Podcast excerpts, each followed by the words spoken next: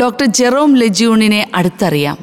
ആയിരത്തി തൊള്ളായിരത്തി തൊണ്ണൂറ്റിനാലിൽ pontifical academy of ലൈഫിന്റെ ആദ്യത്തെ തലവനായിരുന്നു ഇദ്ദേഹം.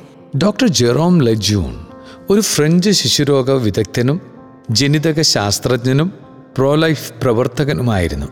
ക്രോമസോം അസാധാരണതകളുമായുള്ള രോഗങ്ങളുടെ ബന്ധം കണ്ടെത്താനുള്ള പഠനങ്ങളും ഗർഭചിത്രത്തിനെതിരായ നിലപാടുകളുമാണ് അദ്ദേഹത്തെ പ്രശസ്തനാക്കിയത്.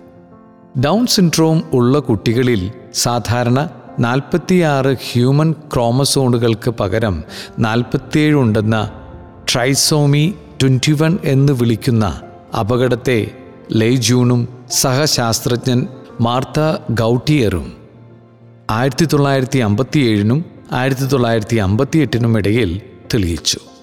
ക്രോമസോം അസാധാരണത്വങ്ങളുടെ കണ്ടെത്തൽ മെഡിക്കൽ ജനിതക ശാസ്ത്രത്തിൽ വലിയ പുരോഗതിക്ക് കാരണമായി. രോഗികളോടുള്ള ഡോക്ടർ ജെറോമിന്റെ സ്നേഹവും അനുകമ്പയും അദ്ദേഹത്തെ അറിയുന്നവർ ഇന്നും സ്നേഹത്തോടെ ഓർക്കുന്നുണ്ട്. ഒരിക്കൽ അലൻ പ്രൈസ് നേടിയതിനു ശേഷം അദ്ദേഹം തന്റെ സഹപ്രവർത്തകരോട് നടത്തിയ ഒരു പ്രസംഗത്തിൽ ഗർഭചിത്രത്തിനെതിരെ ശക്തമായി പ്രതികരിക്കുകയുണ്ടായി.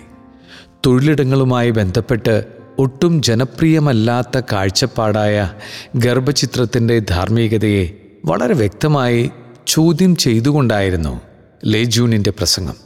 ആയിരത്തി തൊള്ളായിരത്തി തൊണ്ണൂറ്റിനാലിൽ അദ്ദേഹം പൊന്തിഫിക്കൽ അക്കാദമി ഓഫ് ലൈഫിന്റെ ആദ്യത്തെ തലവനായി. ആയിരത്തി തൊള്ളായിരത്തി തൊണ്ണൂറ്റിയേഴിൽ ഡോക്ടർ ജെറോം ലെജ്യൂണിനെ കത്തോലിക്ക സഭ ദൈവദാസൻ എന്ന് നാമകരണം ചെയ്തു.